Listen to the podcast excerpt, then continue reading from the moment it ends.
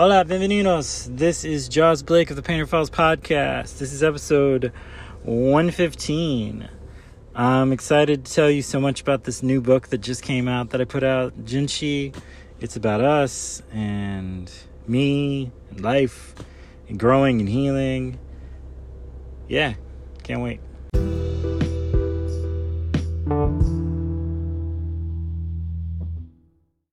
So good ass. I um put out a new book.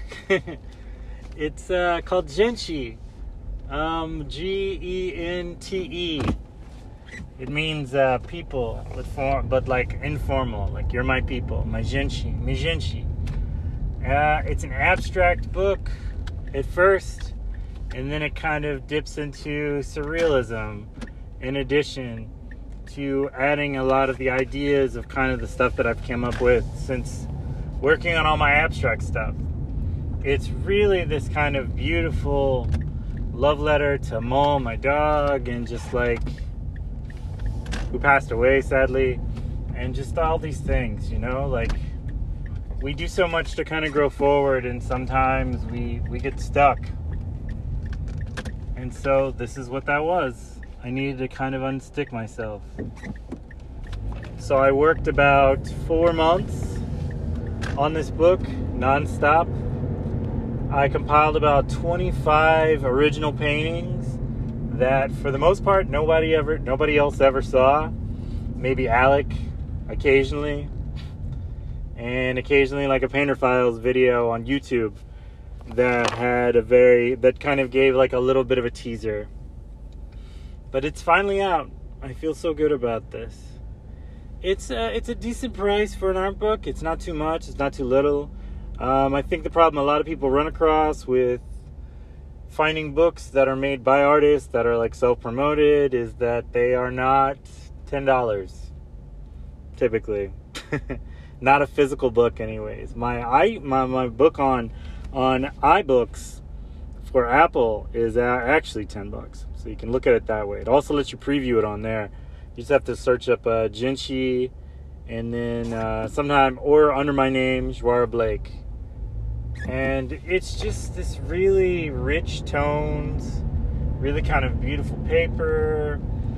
Just it's it's a it's a story of kind of emotion. When you look at it, you can see like I was going through some shit, um, but it was really beautiful. Like it was a beautiful like transition of emotion to the page. All the colors.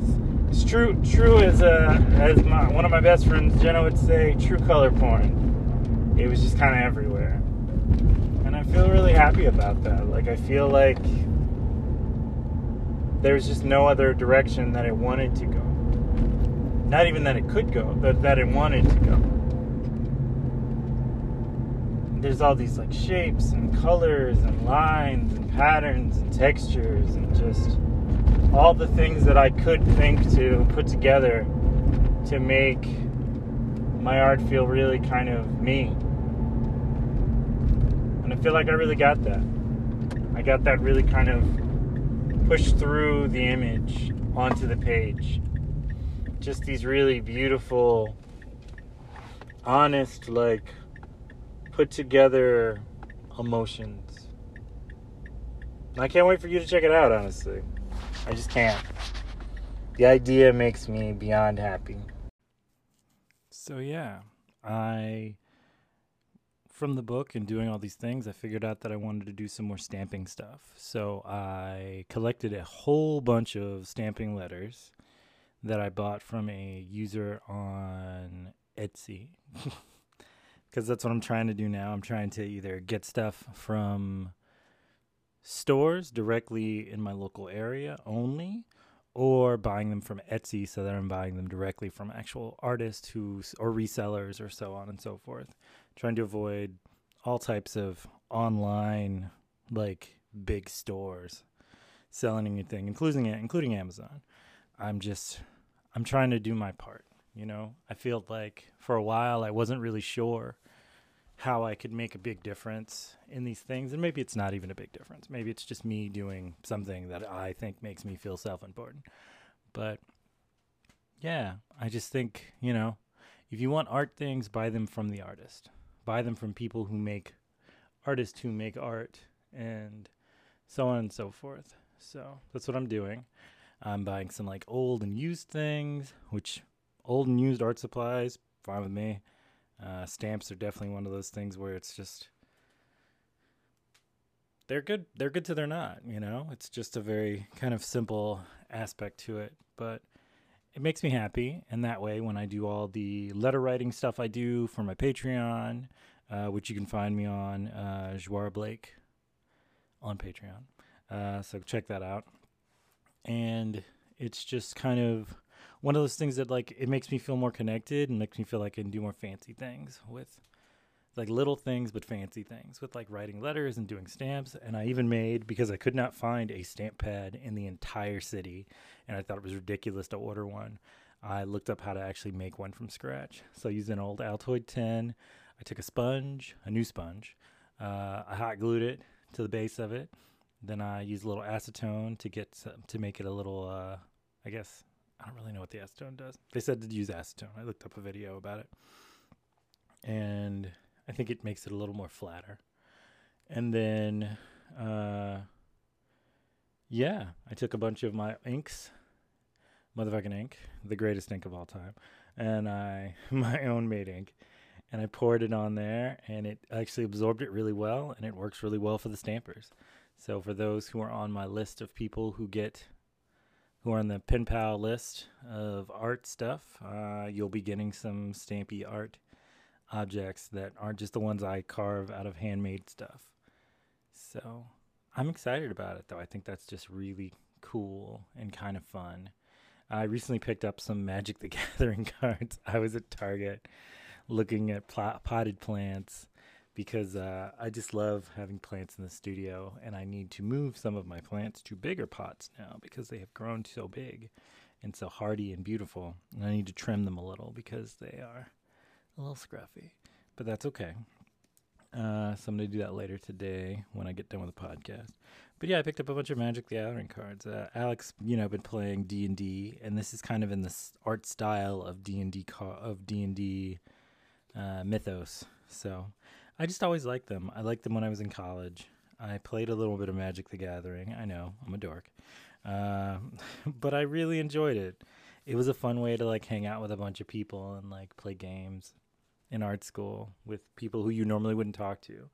Uh, I was I was there to be a painter, so I didn't talk to the the um, art education people. I didn't have classes with them. I didn't talk to the musical production people. I didn't have class with them, but we all came together in the lunchroom and or in the quad, and we'd play Magic the Gathering. I had a red and green deck, which I filled full of goblins. because I like goblins. I think they're funny. I always have. So, um, yeah. That is basically the gist of a lot of the things that's going on. I've repositioned the studio a little bit. It looks nice. Um, I'll probably take some pictures and post it online on my website later, uh, jawsblakeblog.com. But yeah, Snake Plant's doing well. Mochi and Tom doing well. Uh, Peace Lily needs to be trimmed, like I said, but looks good. Um, needs some water. Looks a little droopy. And uh, yeah. Oh.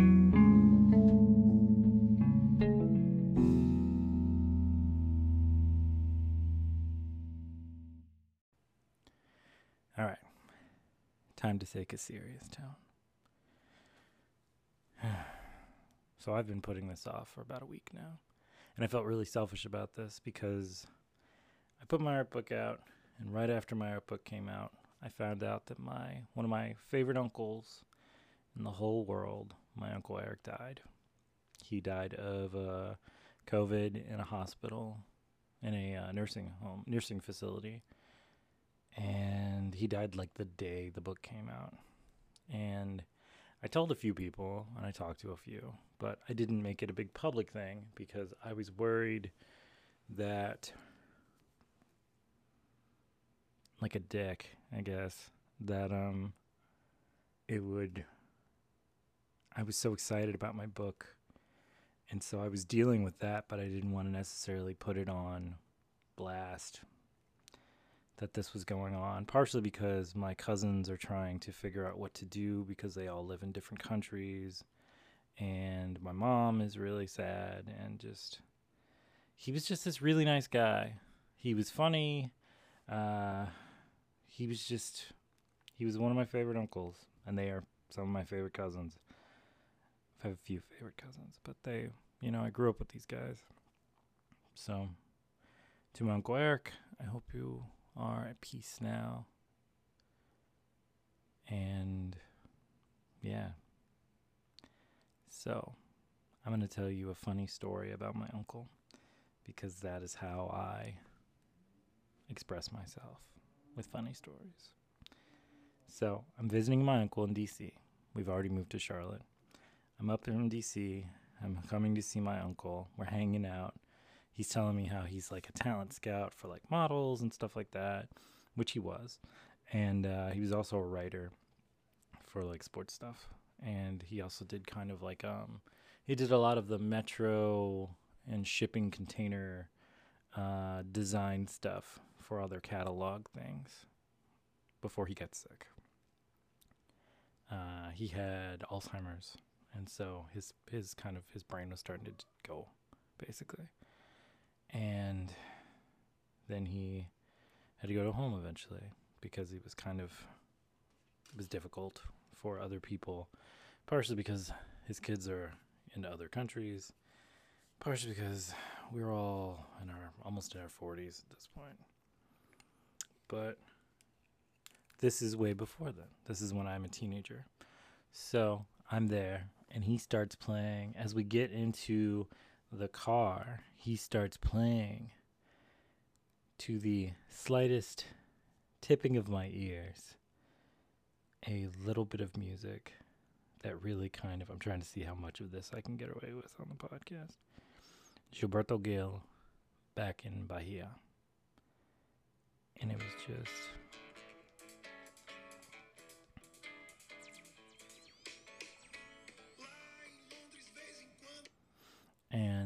from that, he looks over at me and he goes, uh, ¿Tú hablas español? And I go, I mean a little bit, but not very much. And he goes, ¿Por qué no español? no habla español. And I go, I don't know. I'm in North Carolina and I don't really speak it that much anymore. And so, like, it just doesn't really come up very often. And he's like, It is the language of love. he's like, it's the language of like our people, it's the language of love, it is the language of all these things you have to learn. Like you've you've got to have this music like on you and in you and through you. Like you women he's like, You like girls, uh, right? And I'm like, Yeah. he goes, well, a man who is in touch with his culture and plays the music of his culture that is not the same as like all the music that everybody else is playing around them has has a leg up on a lot of things. And I was like, okay. And I didn't think much about it. I went back to North Carolina and I'm with all my friends who are from Mexico and the DR. And we're all talking about music and stuff. And they're like, Tego Calderon and all this stuff, which is like reggae and like reggaeton at the very beginning of it, beginnings of it. And I start bringing up like uh, Seu Jorge and Gilberto and um,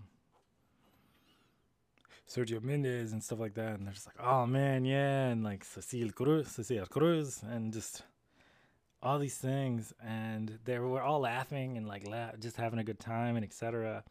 And it's funny because there were a lot of boys who were like Latin boys who we hung out with, but there weren't a lot of Latin girls, Latina girls. There were like a few. Uh, there was a girl named Carla, and she was Puerto Rican and I remember she got married like in high school to this guy named James. It was just interesting. Um, but yeah, like it was kind of the end that got me, helped me find my Gente, my people, in that time span. Because I felt very like lost and alone there in those times because like I had no real connection to anything. And then the music that he kind of just told me to hold close culturally to it was really kind of it was an anchor. It was an anchor. He got me to drink my first cup of coffee, my first real cup of coffee. Uh, I stayed over his house overnight, and then like he made me a cup of coffee, and he was like, "Yeah, you put a little bit of honey in it. You put a tiny bit of like almond milk if you like. Um, yeah, just like horchata, like rice milk." And I was like, "Oh, this is good," and the addiction started. Um, he was just a really great guy. He was funny and he was interesting and he was always kind of like on my side and he said I was like his guy. And I, I always liked that I was his guy. it inspired me a lot and I shall miss him a lot actually. I haven't cried about it, oddly enough. I've I've felt a lot of emotions. I felt angry, I felt sad, I felt frustrated because like he was an older guy who died of COVID, which means somewhere along the line, someone, I guess, just maybe didn't follow a protocol or something, or I don't know. I don't want to be angry about these things, but I'm very sad for my cousins. They lost their dad. We're all, we've all been very close throughout these times. And I love you guys, and I hope you're well. And if you need me, please call. I've been trying to figure out what I was going to say about this for about a week.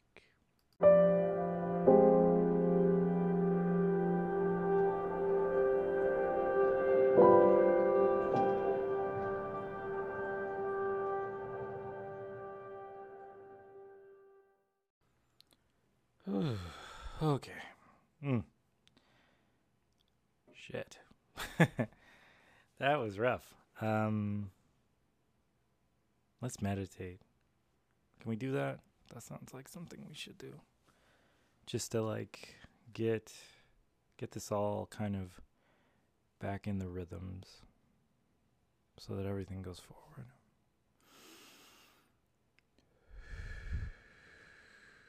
Breathe into the microphone so that people pull their faces away.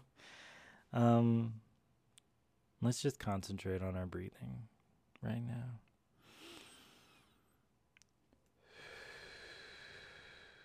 We're just breathing in.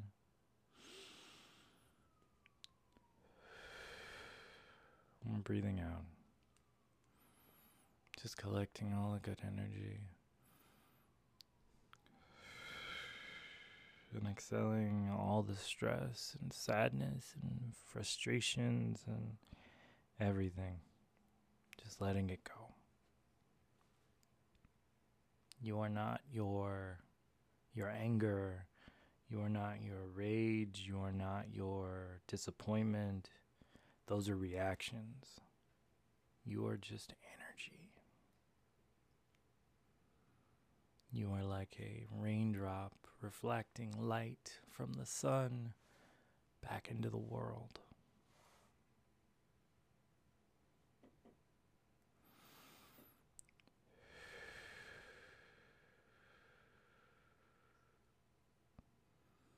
I keep thinking of like Siddhartha. so you're meditating under this giant tree, this Bodhi tree. And under the Bodhi tree, that's you. The rain comes and the tree protects you. And slowly but surely, the leaves stretch their arms wide and wide and wide and protect you from the sun and the rain and the wind and all these things. You are a biosphere, a biodome, bio, something bio. My point. Um, Jeez. You know, I thought I would be better at this at this point, but I mess up every once in a while in our meditations. I think it's, you know, this is all very heavy. All the stuff that I just told you is really heavy, so it's it's difficult sometimes to just get out of the feeling and let it all go. Maybe that's the purpose. Maybe the purpose is to not skip the feeling, but to admit that it's a feeling you feel. Like, I think the hardest part that I've grown up with in my life is that I've been around a lot of people who are in desperate need of therapy. I myself, probably the same. Um, but there's just this whole thing where like we don't we don't accept that we don't feel happy and that we're sad or something happens and it really kind of like fucks us up and we hold it in. We don't express how we feel. I'm sad. I'm very sad. I'm excited and I'm sad and I'm a little ashamed that I'm excited. And I realize that feeling is because I'm excited about the book, I'm sad about my uncle, and I'm not sure which feeling I feel more. Because he would be really proud of me for these things. He encouraged me to do all this stuff from the get go. He told me to reach forward and go out and do these things and be great and represent our people well. And I feel like I do that. I think sometimes you have to hold your accomplishments in your hands and just give them a little squeeze, like grapes.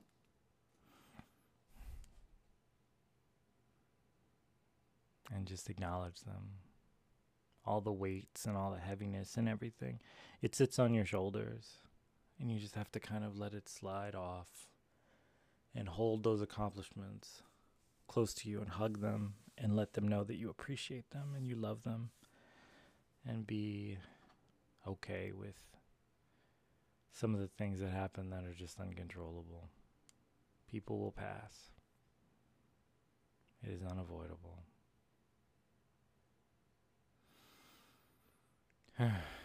we never feel like we have enough time to do anything. But I think the funny part is that we have enough time to realize that we don't have enough time. So there's an irony there. I just love you, Galeras. I think the journey is oftentimes that we are looking forward, stepping backwards, and hoping really strongly that we are accomplishing all the things we want to accomplish. And we will. It just takes a while. And that while is feels like forever, but it's not. I leave you with this. You are amazing, you are beautiful, you are wonderful, and you are doing the things on the path in which you're meant to be doing. Even if you get little setbacks, that's okay. Setbacks are not the end of you. They are only little baby steps towards the things you want as you move faster towards them. Wow. Okay. Um, I love you, Galeras. I think you are amazing. I think you're wonderful. You mean the world to me. Uh, please rate and review this podcast wherever you can on anything and everything. Everything from like Google Podcast to Spotify to Apple Podcasts, uh, Yahoo, I don't know, whatever. Anything is great. Anything that helps people see us is amazing, and I love you for it, and thank you so much. Um, once again, you can join my Patreon at Gerard Blake. You can also work on my on growing me to a thousand followers on YouTube. Uh, there is a lot of options on these things that we can do to kind of get everything going. Mochi is so bad. Stop it. Stop being such a monster. He's trying to mess with my plans.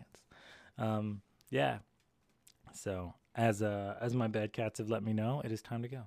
Uh, I love you. I hope you're well, and I will see you next time. Okay. Bye. Painter out. Ciao.